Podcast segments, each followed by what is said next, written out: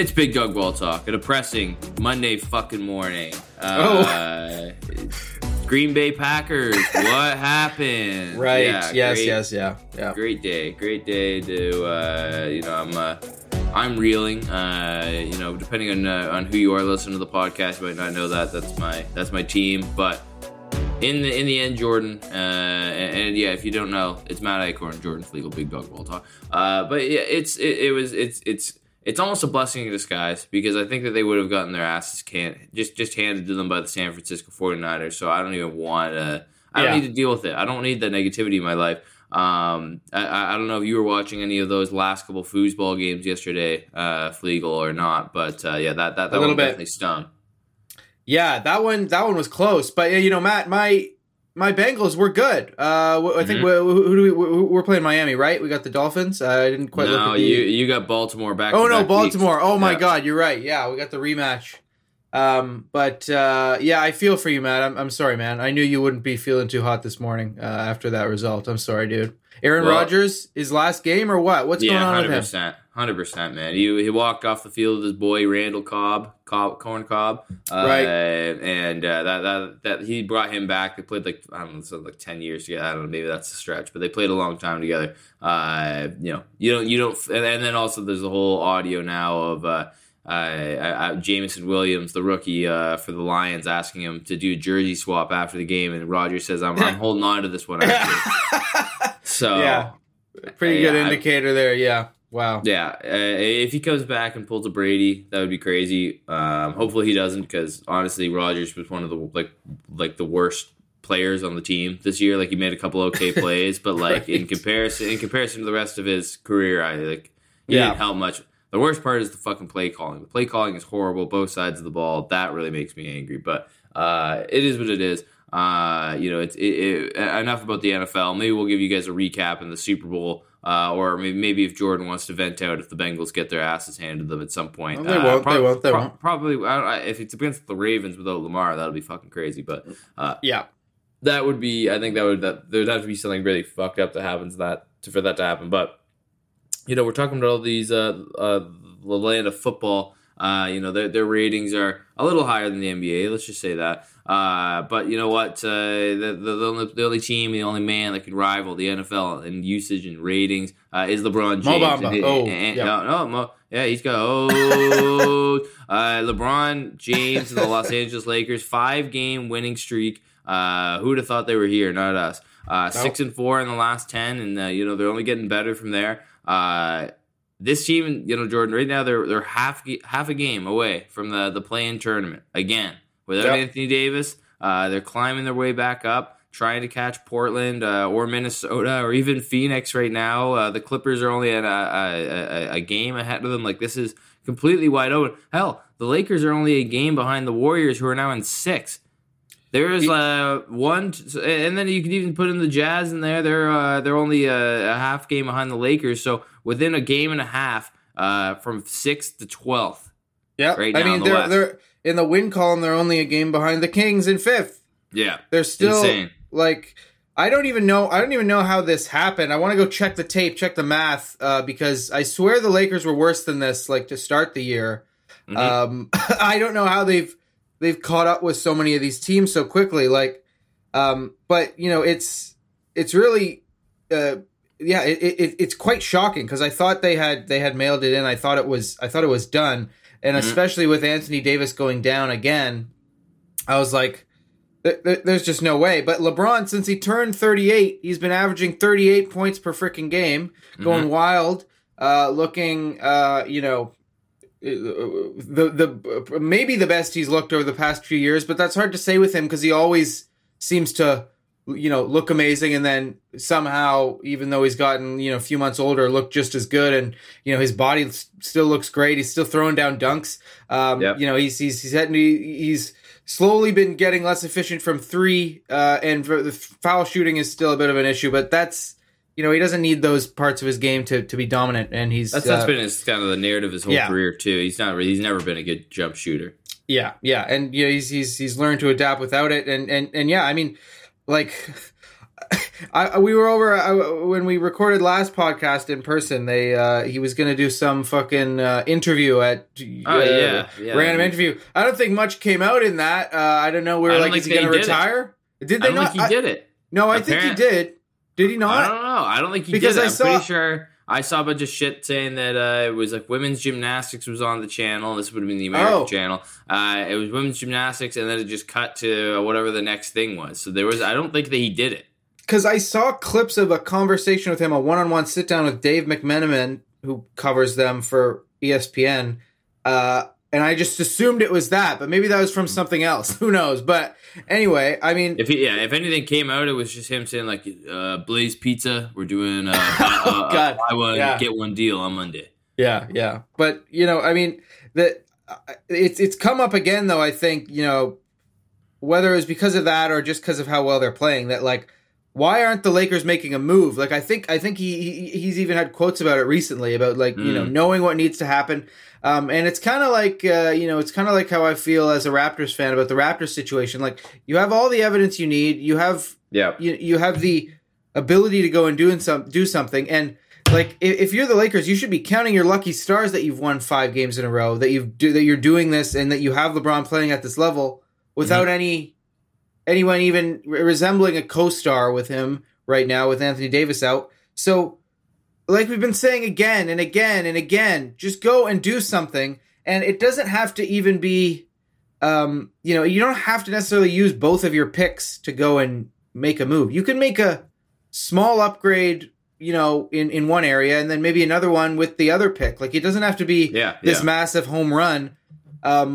But if it is, again, as I've said, you know, my position on it this whole time, people be like, it's not worth it trading the picks. I'm like, it does not matter what you do to upgrade now. Like LeBron keeps showing you again and again and again. He can do superhuman things at this age. And if you have an healthy Anthony Davis, let's say he comes back, he's like a top 5 player, you know, when he's healthy. You know, the league is so good now, maybe that's hard to say, but top 10 at least. When he's healthy and playing well, player in this league still.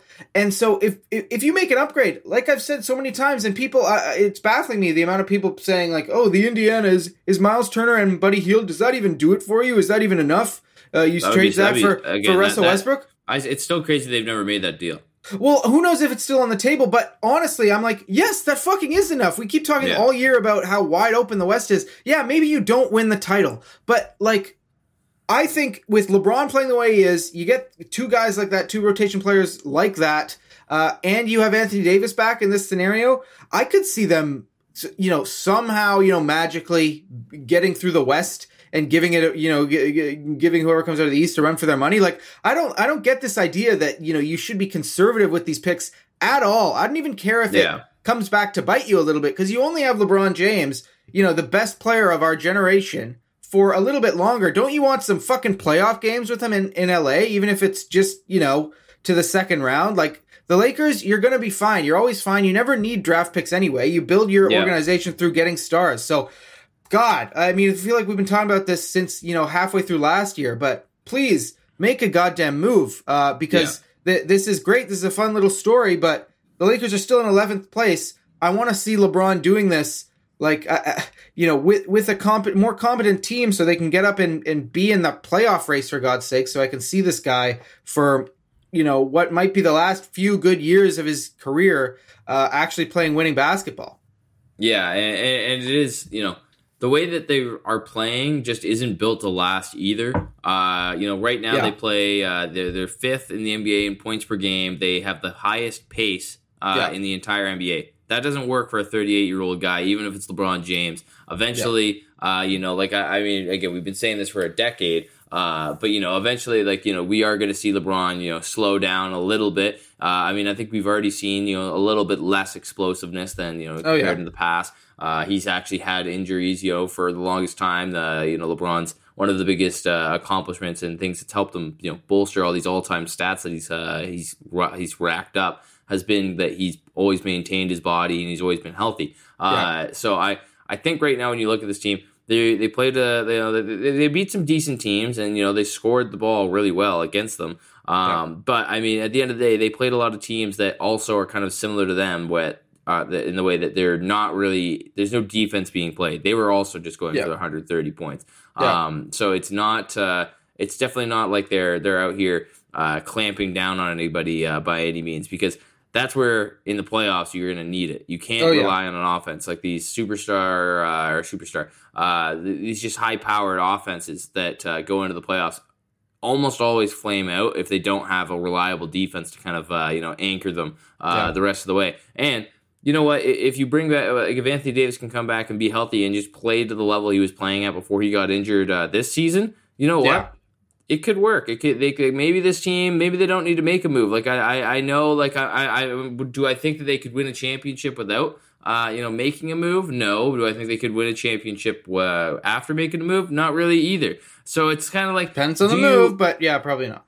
But the thing is, yeah. So what I'm thinking about right now, like if you can make the playoffs and just try and do whatever, like I think that you should just cut the losses and just kind of say, you know what, let's build, let's do what we can, and take this shot, take a swing at this, and then honestly at this point just hold on to those picks. Because if those picks are, projected to be pretty much the post-LeBron, maybe post-Anthony Davis, depending on whatever the hell he decides to do. Because I really do think that when LeBron's gone, AD's also going to follow in that. I don't see him staying in LA for any reason. I'm just trying to, think like long-term, maybe now these picks are worth holding on to just because they could be a little more valuable. I mean, hell, we saw, with the Lakers move with the Pelicans.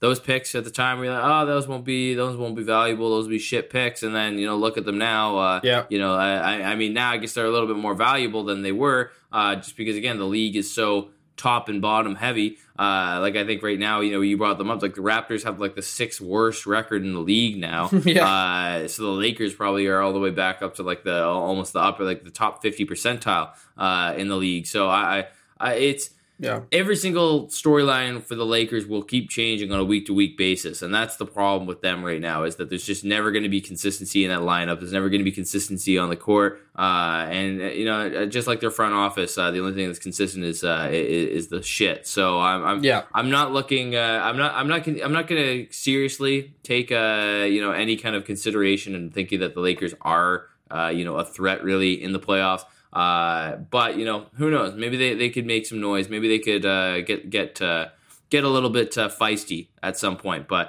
it's. I also still think the 6-man Westbrook that situation has worked out about as well as you could have asked for it to go, especially compared to how he played last year. So things are rolling well for the Lakers right now. It's just a matter of trying to figure out if this is legit and this is kind of that turning point that they've they've overcome, or if this is just kind of a flash in the pan. They'll be back down to 12th, 13th in the West in no time. Yeah, I can definitely see it going either way. Like a lot of it has been LeBron heroics, they won that game in Sacramento, by two in the end on a quite questionable call on De'Aaron Fox at the end of that game. But, to talk about Westbrook, listen to the stat line. Okay, 23 points, 5 rebounds, 15 assists, 7 for 14, 50% from the field, 2 for 5 from 3, which that's I fine. Think, it works out over time to, I don't know, what is that? It's like 40%-ish. I don't know. I'm terrible with math, but 2 for 5 is fine. Plus 15. He did have 4 turnovers, pardon me, but, with a 15 assists are, kind of cancel that out nicely. But, what a great stat line for anyone in the league. You look at that, especially off the bench. It's like, wow, a double-double off the bench. So, yeah, the Russell Westbrook off the bench thing seems to be working really well. And he is really taking this, be a playmaker as much as possible thing to heart. And he doesn't shoot nearly as much off the bench. I think that's just somehow clicked in his brain finally that he doesn't need to do that. I don't really get what has clicked now all of a sudden that he couldn't have done starting. I know. Well, that's the thing. It's like, can't you just do the exact same thing starting? But maybe there's something about coming off the bench and I don't know. Maybe it's just if it ain't broke, don't fix it. So keep doing what you're doing, Russell Westbrook, and keep bringing him off the bench. He trusts Austin Reeves. Yeah, exactly. But and you look at a guy like Thomas Bryant last night had the other night against the Kings, this same game had the best night of his season, 29 and 14 on 12 for 14 shooting, and he had a block in there as well, and played okay defense, on the other side. But, they've got some okay players that, and you even go back a couple games, LeBron missed one, and they beat the Heat in this 5-game win streak because Dennis Schroeder went off. So some of their rotation pieces, their signings are panning out a little bit, at least a little bit more than they were. So, the issue is and continues to be that Anthony Davis isn't healthy. And, stop me when you've heard that before. I mean, that's been the issue way more than a guy like LeBron, who's way older and should theoretically probably have more injury concerns than a young, virile guy like Anthony Davis. Yeah. But, Brittle Bones boy, he's been the issue this whole time, whether he's on the court and just floating through games and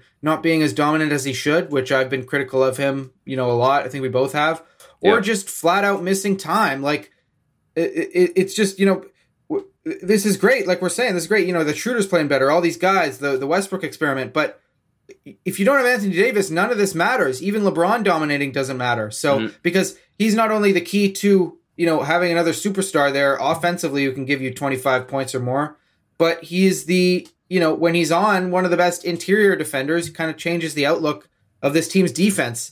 Until he comes back, it doesn't matter if they hold on to the picks, if they trade him, if they make a big swing, if they make a small upgrade. It's all on Anthony Davis. And so, again, I don't know what, if you're a Lakers fan, how you're supposed to feel. A 5-win game win streak is amazing. Like we're saying, they're a game out of fucking 5th place in the win column. So anything could happen here, but the bottom line is you need Anthony Davis back to make any sort of decisions at all. And if you're gonna get into those, the playoffs, the play-in, you need him to make any sort of noise. So we just got to wait for that, I guess. But I don't trust him to not fucking slip, helping his teammate up first game back and be out another 4 months. So we'll see. We'll have to keep an eye out on the Lakers. We'll see if they are able to maintain this win streak. Maybe, who knows? Again, maybe they're building that chemistry. Maybe they're building that camaraderie. And they're playing well. They're playing well. GM LeBron will hold on to it, and they'll just keep running the floor and playing crazy offense. But to move on here, the NBA it keeps on rolling. It gives and it takes. The Lakers are. The Lakers are benefiting a little bit right now, but I mentioned them a little bit there. Just in the Eastern or the Western Conference standings, pardon me. The Clippers and the Suns, two teams that people had in the upper echelon of potential Larry O'Brien contenders this year, and both teams have just looked awful as of late.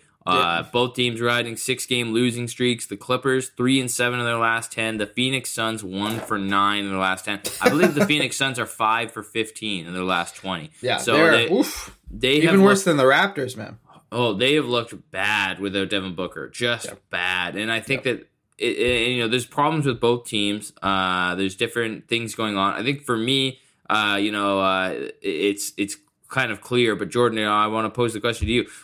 Which of these two teams are you more worried about between the Suns and the Clippers? I think I'm definitely more worried about the Suns. The Clippers once again are showing that they have bad vibes and they're not a good organization for some reason. Even though their most recent loss against Atlanta, Kawhi Leonard is still starting. He's still on that trajectory to looking more like himself and the most like his actual, all-star MVP level self, in a very long time. He had 29 points. He didn't shoot the ball well, but, he's getting a lot better. But, the fact that that's happening while the Clippers are losing is not a good sign at all. He doesn't give a fuck. He doesn't care, man. He literally just doesn't give a shit. He's getting paid so much money. They're paying this guy all this fucking cash from a season he had 3 years ago. It's coming on 4 years. It is. I told you, I've completely flipped my, again, I will always love Kawhi for 1 year. That was a different man, though. This guy is like a coward. He's regenerated. Someone reprogrammed him. Yeah, he's evil. He's a heel, man. I don't know. I don't know what the hell is going on in his mind that thinks that this makes any sense. I don't know why the Clippers let him do it. I said it before. You got to make him play. You got to do something. I mean, he's playing now. He had 38 minutes. I think he's off minute restrictions now. It looks like I think he's not going to play in back-to-backs, but.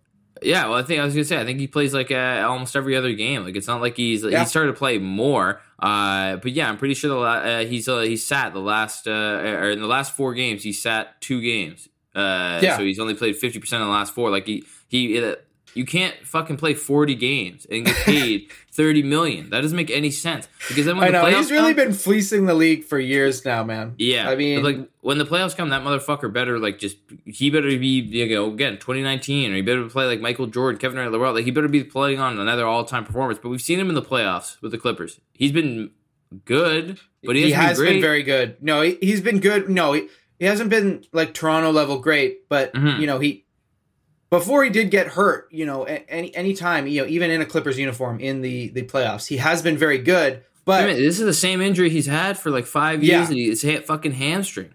I know. And I mean, he's still coming back from, what was it in his knee that was it his ACL or his MCL? Which one was it? Like the big one that knocked him out of the Jazz? I'm pretty sure. Whatever that was. No, I can't even remember anymore. I think it was a knee thing. Anyway, I get them all mixed up. But, I thought you were talking about the foot or whatever injury from Zaza. Oh, no. I mean, that was an ankle, whatever that was. Yeah, but whatever knocked him out for this, extended period of time, over that, I guess that was 2 seasons ago. Anyway, whatever it was, like it's definitely good news that he's looking, back more like himself, but if he's just going to continue to rest every other game anyway, it's like, okay, we still have this same problem where like Ty Lue, I really feel bad for Ty Lue almost more than any other coach in the league because it's like, what is he supposed to do? Because Paul George is also a guy who's constantly missing time in and out of the lineup. He didn't play against the fucking the Hawks the other night, and so that motherfucker's got to have some actual fatigue though. Yeah, well, exactly. I know. I mean, he's not. He's on a separate level. Kawhi is his own fucking monster when it comes to this stuff. But like, I just like this team is also just weird. Like it's kind of like the Raptors where it's like, oh, you have all these great prototypes of players that you need, but does this team make actual sense together as like a 5-man unit? Not really. I mean, you're still bringing guy like, you got Norman Powell and John Wall coming off the bench a lot of the time. And it's like, who's really your point guard? Are you going to go with Reggie Jackson or John Wall? Or you don't really have a point guard? Oh, I hate this idea. People always saying, Paul George and Kawhi Leonard, they can handle the playmaking responsibility. They don't really need a 3-point line. I'm like, no, first of all, Paul George is a good playmaker. He gets a good amount of assists. Kawhi Leonard is not a good playmaker. I mean, I've watched the guy for years now. Yeah, he gets better at making the right pass. I love how when people make the stretch of like, he's a good playmaker if he can make the right pass. That should be like, that should be the baseline. That should be, the least you can do is to swing the ball when a double comes to you, for God's sake. Yes, they need a true point guard. And I've been screaming that for years since they got there. If they had one, if they had a set up guy, like Kyle Lowry or Chris Paul, even one of those older guys, anyone like that, like a more traditional point guard, I honestly think they would have went farther in the playoffs in both of their runs, I guess all three of their runs. Than they had. So yes, they still need to figure that out. And then they've got all these wings, and it's like, okay, you've got too many of them even to play. You bringing a guy like Norman Powell off the bench who easily could start, but he's a good 6-man. That's fine. But you've got all these other guys like Morris and Batum and even someone like Terrence Mann. Like there's just too many guys, and Ty Lue's got too many things to figure out. So another team that could really use a consolidation trade. But you kind of need to rely on your depth when you've got a guy like Kawhi on your team who doesn't play, and you never know when he's just going to say, "Fuck it, I need to sit out for 2 weeks because I'm sore" or something. So it's kind of a disaster that's come around again. They can't seem to shake this fucking Kawhi Leonard and it mainly stems from Kawhi just holding them hostage, not being a normal NBA player. So it's like while that's happening, I don't know Their only hope is for Kawhi to go through a stretch of time where he feels amazing and he wants to play every game, and that you've got Paul George there as well, and Ty Lue can finally, for the first time it feels like ever, see what this team is like and what rotations he wants to play with a fully healthy team. Again, right now they're playing awful and they don't look inspired at all, and And yeah, it's not a good sign for this to be happening when Kawhi is ramping back up. But yeah, that's what I have to say about the Clippers, Matt. I mean, depressing again. Like I've lost all faith in them. I don't even care about them anymore. I think they're the most frustrating team to even think about. And they're gonna have if they right now the pace they're playing at, they're gonna have a fucking tough time going through the West too. Yeah, hell yeah, oh my god. And I mean, it's always hypothetical with them, and I think they're they're the epitome of the wrong way and the way I hate the way people think about the NBA, and it's all about highlights and hypothetical scenarios down the road, and today's game never matters. It's never about today's game. It's always about the game 2 weeks from now. So it's why even play? You might as well rest as many guys as you can. We're going to get, all these guys that fit well on paper together. And, we're going to have this hyper switchy team that never actually plays. And it's all these people who still talk about the Clippers as if they're this, great team that has potential to go and win, at a high level. It's you guys have been bamboozled and fooled over the past 4 years, because this has been true forever. Go look at the NBA, the odds to win the NBA championship at any sports book anywhere. They're in the top three. Crazy. It's insane. Mean, I swear.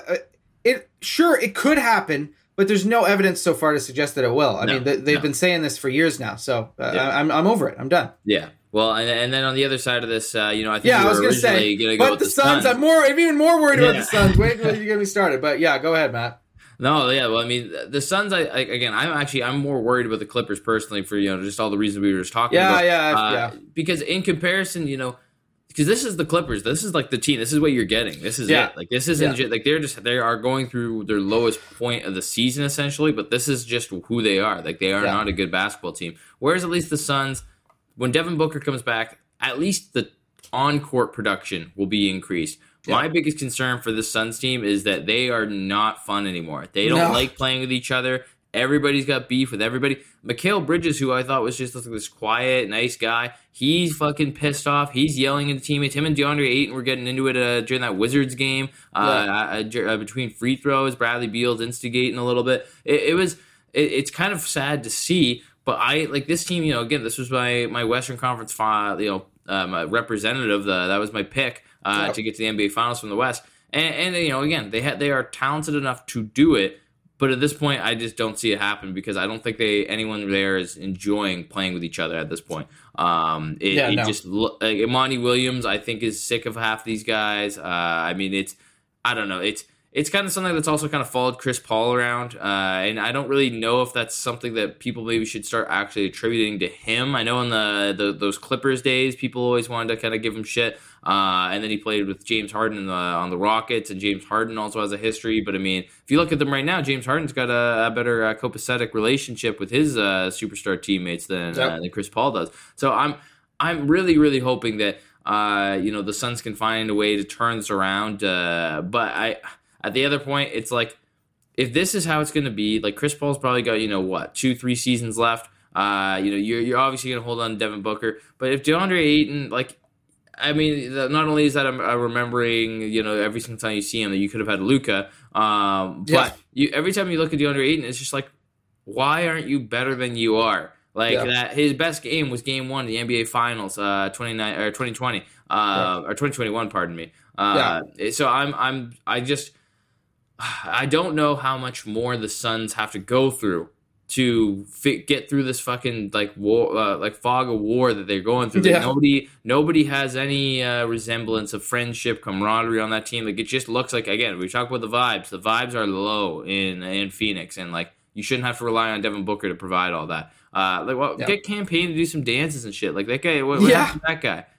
Yeah. I mean, it's funny because we said after the collapse last year in the game 7 when they got fucked, we were when something that traumatic happens to you, it takes a while to get over it. And then they had that awful fucking showing in the first game of the season, somehow managed to rally back and win. What was that? Was that Damian Lee? Is that his name? Who hit all those shots? Yeah, Damian Lee. Yeah, Damian Lee.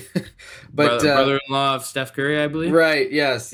And then they've had an okay year or whatever, but it just feels like we're back in that like slog of like, you know, now with them performing like they have, like just something feels off and you can't really even put your finger on it. But, you know, you're pointing to, guys like Aiden who will have, you know, he'll have a 20-10 game and look great one night. And then the next night, you know, feel like he doesn't even want to touch the ball. And it's hard with young big men like that. It's very, 100%. And it's a very different situation, and they're very different players. But, like, Jonas Valanciunas used to go through stuff like that where it's like, when he was with the Raptors, you know, if you wanted to him to have a good game, you'd kind of purposely try and set him up with the first few shots of the game. You'd go right to him in the post. And then sometimes that would get his confidence going. Then he'd run the floor. He'd be getting rebounds, play good defense. And then, he would end up with, a 20-point 10-rebound sort of performance and really affect the outcome of the game. But if you didn't do that, or if matchup didn't make sense really to do that, you could have games where you might as well not have been out there. And it's also matchup dependent with a guy like that, and it's true for Ayton as well. So it's hard. Like I feel for the guy honestly to be that type of player in today's NBA. And he's got like the little tools too. He has a really nice kind of turnaround jump shot and mid-range jump shot that goes in every once in a while. Like he's good a guy with, 100%. Like he's a really good young big. But for some reason, it just feels like Phoenix, whether it's his fault, I don't know, or whether it's on Phoenix, the schemes and everything to sort of get him more involved in these games. Like he's just not been consistent enough. And he's a guy like in a position where, honestly, with Devin Booker out and with Chris Paul missing the odd game here and there as well, you kind of have to, with his skill, you kind of have to play through him, like dump it down to him and make things, happen, cuts and kickouts again, through the low post. But they're not really doing that. And I don't know if Aiden's incapable or if they just don't trust him yet, but there's something missing there. And then, like a guy like Mikhail Bridges, like you would hope that he could be more of a, dominating presence out there and show more of what he had to show in the playoffs last year when they were missing Booker. There was, hope that this year he could take a big step, but I think that's been a bit too much for him. With Booker out, a bit too much for him to handle in terms of, okay, now I'm going to be the 20 point per game scorer. And like the rest of this team, I like, but yeah, I agree with you. It's more just, it's the vibe. Something is weird. And I don't know what it is. Like still on paper, if you get, because also you've still got the whole Jay Crowder situation that hasn't been resolved, a starter from last year, Cam Johnson still missing time. People have kind of forgotten about him, but he's a really important player to this team. So fully healthy, I still do really like the Suns, but if the vibes are going to be off, Sarver's at that point as well, I think too. Sarver's still there. We don't know what's going on. Because I heard, until the sale is finalized, does he have like veto power on moves that would, make, spend more money? There's certain weird things that are going on there. So it's like, on paper, fully healthy, the Suns are good. But, the vibes, if the vibes are going to still be stinky, it doesn't matter how good you are because, that's going to sabotage you, whether you've got all your guys or not. And so, I don't know. I don't know if it really makes sense for the Suns to make some sort of move. Maybe it does. I know I was saying earlier, in the year, just to freshen things up, get more life in the organization, and get them, more competitive in a West that's kind of gotten better around them. But I don't know exactly what the move is unless you finally find a suitor for Crowder. But it seems like no one really wants Crowder because I don't think so. They're scared, in a few months he'll do that to them. You'll ask him to come off the bench for one game and he'll say, fuck it, I'm out of here. So it's bad. It's bad down there in Phoenix. And I don't know, other than, Devin Booker's just got to come back and they've got to hope that they can rally around each other again. But until then, it's not looking good. Yeah, well, we're going to keep close eye on both these teams and see if either of them are able to turn it around before the end of the season. But, before anything becomes too late. Jordan, do you think you could take Jordan Clarkson in a fight, the battle of the Jordans? Because he this guy, not afraid to chuck up the knucks, man. He is, I feel like this just happened. He was ready to square up. And it just happened again against the Memphis Grizzlies. Desmond Bane, I think, kind of pushed off him a little bit on a drive to the rim, so then he reciprocated by giving him a bitch slap. With a fucking slap, a wind-up. That was insane, man. And then Jaren Jackson Jr. comes up, and, you know, props to Jordan Clarkson. I think he subscribes to my theory that you should only fight people. You should only fight people if they're bigger than you. Yeah, because if you lose, then it's like, okay, well, yeah, you were supposed to lose anyways. But then if you win, then it's like, wow, what you're a tough guy. You can't. If you lose to the guy who's smaller than you, then that's embarrassing. So, wise on Jordan Clarkson. But this guy's tried to fight. He tried to fight Goran Dragic way back on the Lakers. Like, this guy is kind of a repetitive offender in this situation. He's eventually, we got to see what he's got. We got to see him do the celebrity boxing or something, because this guy wants to fight. 100%. And I mean, you sent me like a mock draft, a fake trade or proposed trade the other day. Clarkson coming to the Raptors, and even more so now. We need a tough guy. We need an enforcer. Oh, yeah. Bring Jordan Clarkson up north of the border. The Filipino community would love it too. Yep. I think his mom's Filipino. Maybe that's it, man. Maybe me channeling is Manny Pacquiao. And I was gonna say, yeah. I mean, he doesn't play around. I mean, he hasn't, he acts very tough in those situations, but, nothing was between him and Jaren Jackson. He could have actually gotten in there, gotten a punch in. But the stance is hilarious because he's a skinny guy too. So he kind of looks like, a guy, in high school, who was a little weird, who, would, threaten to fight you in the hall for no reason. The slap, the wind up on Bane was hilarious though, because, man, that was just ridiculous. He really, open palmed, out full extension, and just whacked him. I also love the reaction of the Grizzlies. Even Jaren Jackson Jr., he was just kind of holding up his hands like, "What are you doing?" And Jordan Clarkson, he was ready to go. So I love it. I would like to see him, up against another one of these tough guys in the league. Maybe Pat Bev. One of the Morris brothers. I just hope a tussle happens. Beef stew. That would be the tough one. Someone else who's ready to throw hands as well. We'd get a good entertaining little spat. So I love it. And hope he comes to Toronto. That'd be great. I'd love to have him on our team. Yeah, and that was just a quick little segment. We just want to talk about Jordan Clarkson, who he's going to fight. Got ejected from that game as well. Yeah. You know what, Jordan, this is a segment that we used to do last season, and we're bringing it back. Blind NBA comparisons. I've got a few comparisons here for you, Flegel. Jordan's not going to know who these players are. It's going to be player A, player B, and he's going to give me his pick on which player he would take in this this blind comparison. So the first one, Jordan, I'm going to give it to you right here. And I'm actually going to send these over so you can actually have the numbers in front of you right here. That's actually... Little, bang, right there. So you have the compared stats. So you'll see point per game here. Player A averages 26 points. Player B, 25.7. So slight edge to player A. Assists per game, 4.6 to 6.5.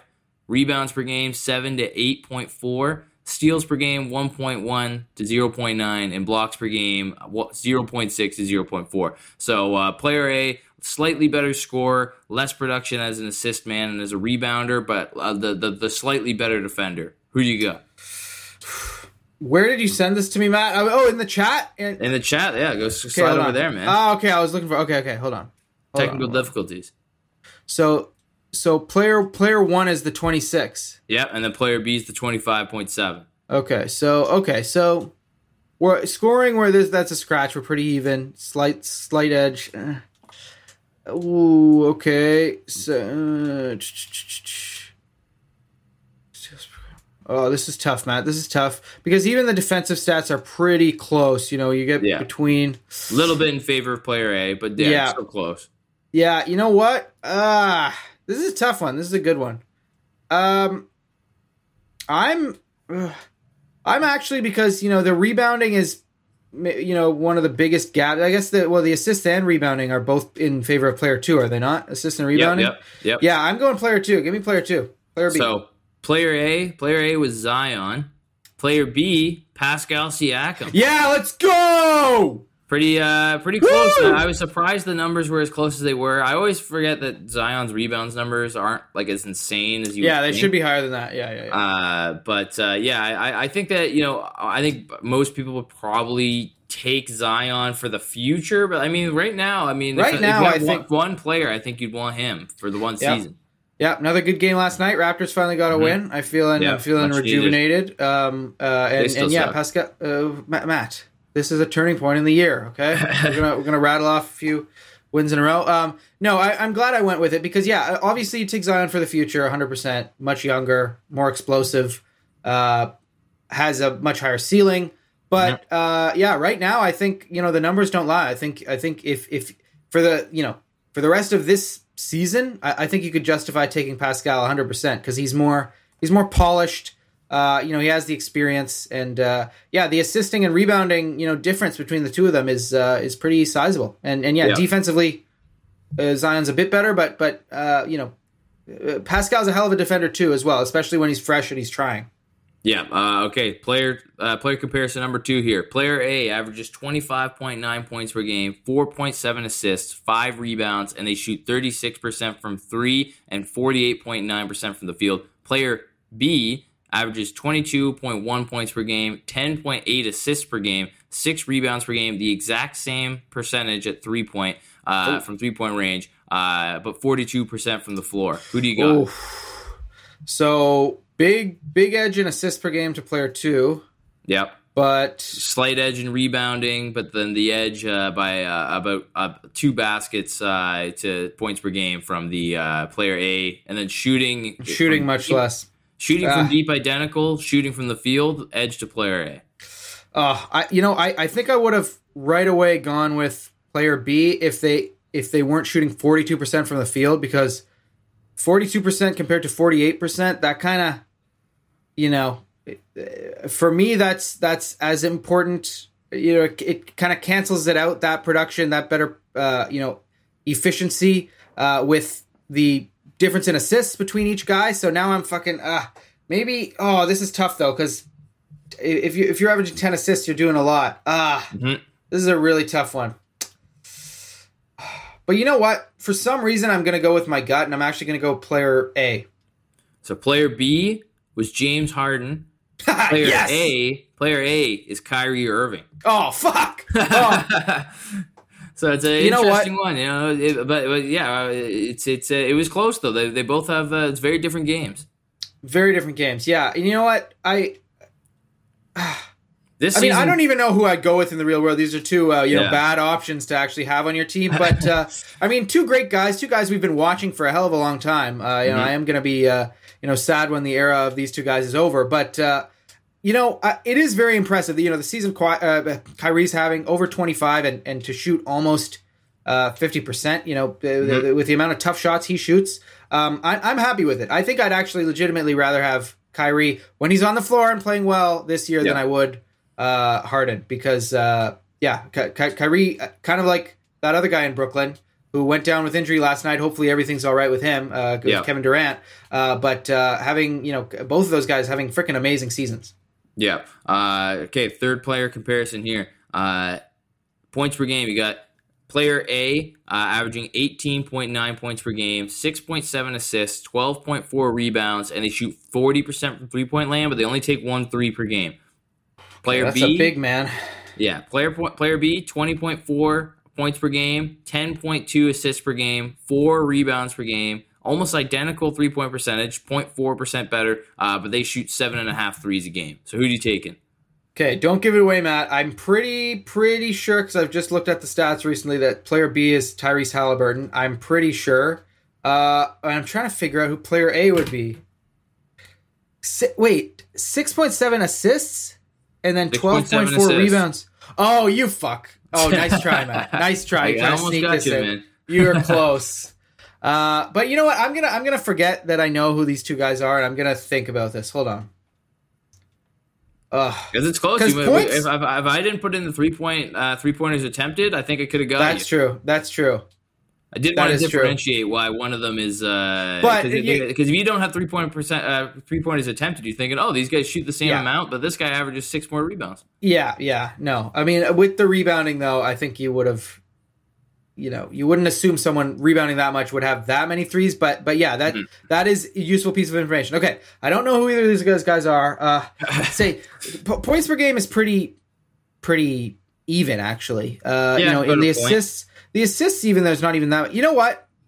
Honestly, just by these stats, even though, Tyrese Haliburton is, I think I would take him just, over Sabonis normally.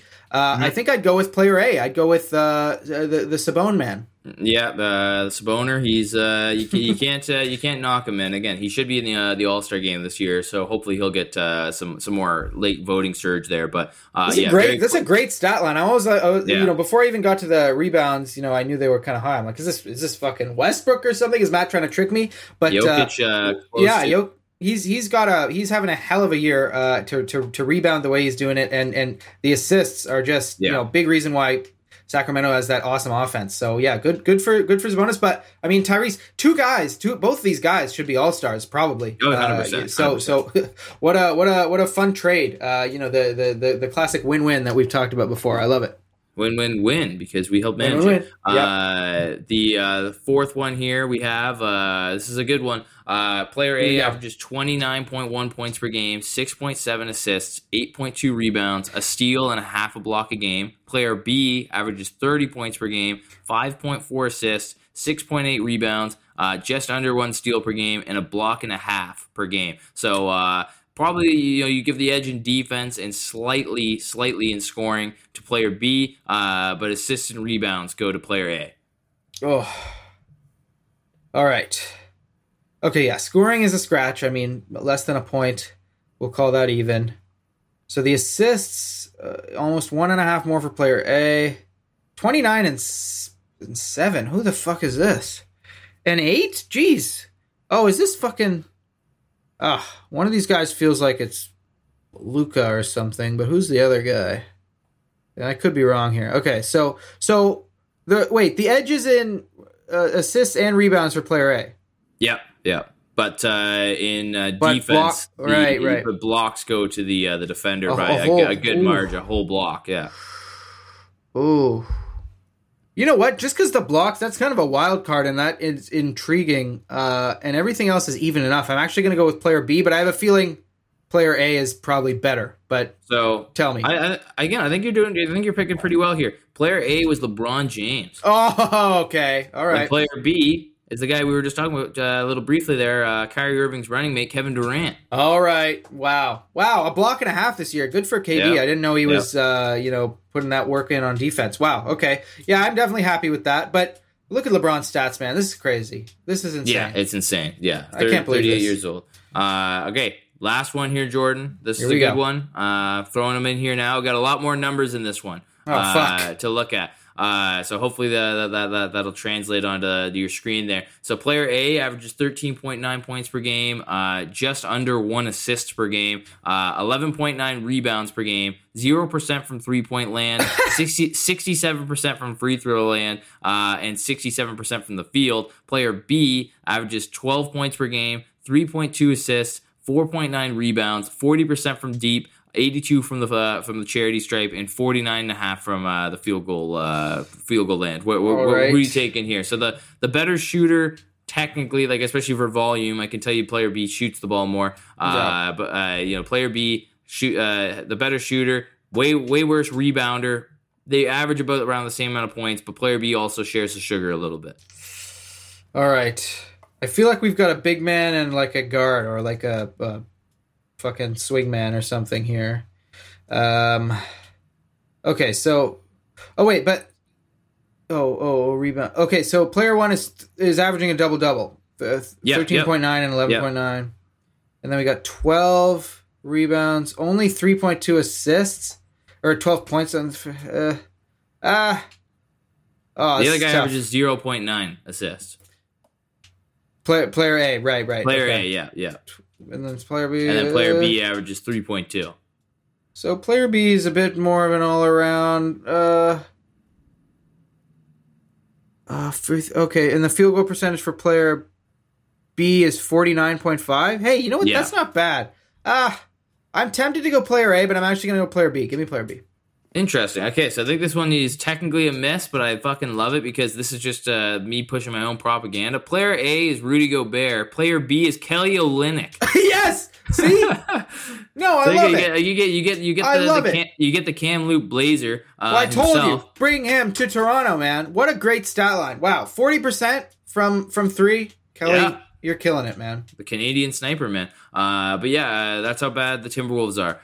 Even though actually they've moved up in the West, so congrats to them. But yeah, it's depending on your cup of tea there. You know, yeah, Gobert not doing that much better than Kelly Olynyk, and they gave up 5. Give me Kelly Olynyk all day. Yeah, all day. It's pretty crazy to think of. But we want to know who would you guys take based on these blind comparisons? Get at us at Big Dog Ball Talk. Ask Jordan and I. And feel free to drop your own blind comparisons, and maybe we'll discuss them on the podcast if you send them over to us. So get us at Twitter at Big Dog Ball Talk, and send us questions, takes, anything you want. We're gonna have another episode coming out on Friday, and soon. I don't know, maybe not this Wednesday. Who knows? Maybe it will be this Wednesday. We are gonna be doing our All-Star Selection Special. You guys won't want to miss that one. That was one of the most popular episodes we've ever had. So be sure to stay in the loop for that one. We like to go big for that. So the big dogs will be signing off here. So be sure to follow us at Big Dog Ball Talk, and we will talk to you all on Friday.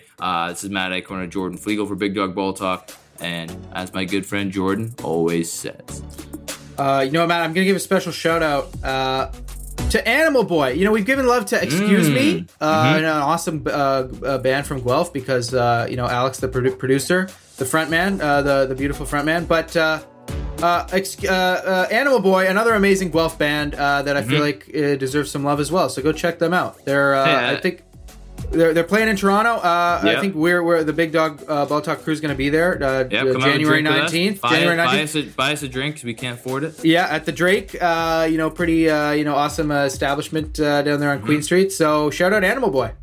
Yeah, well, it's going to be a blast. Yeah, definitely shout out Animal Boy. Go check out the new album. And, coming out, yeah. And I believe, actually, our producer, Alex, was a producer for that as well. So, Alex, we're going to drop some music in here. Play us out. Play us out with Animal Boy. We're stealing the song, and we're not paying royalties either. So nope, can't afford it. Yeah, can't afford it. So, everybody, come on up to the Drake. I think it's the 19th or something. Yep. And, come see Animal Boy fucking rage. Let's go. Okay, play it out, Alex. Let's go. Never mind the explanations and sit right where you are. You're doing as you're told. Here, now, looky here. I said you're doing as you're told. You sidewinder, everything. Here, I'm trying to make it again.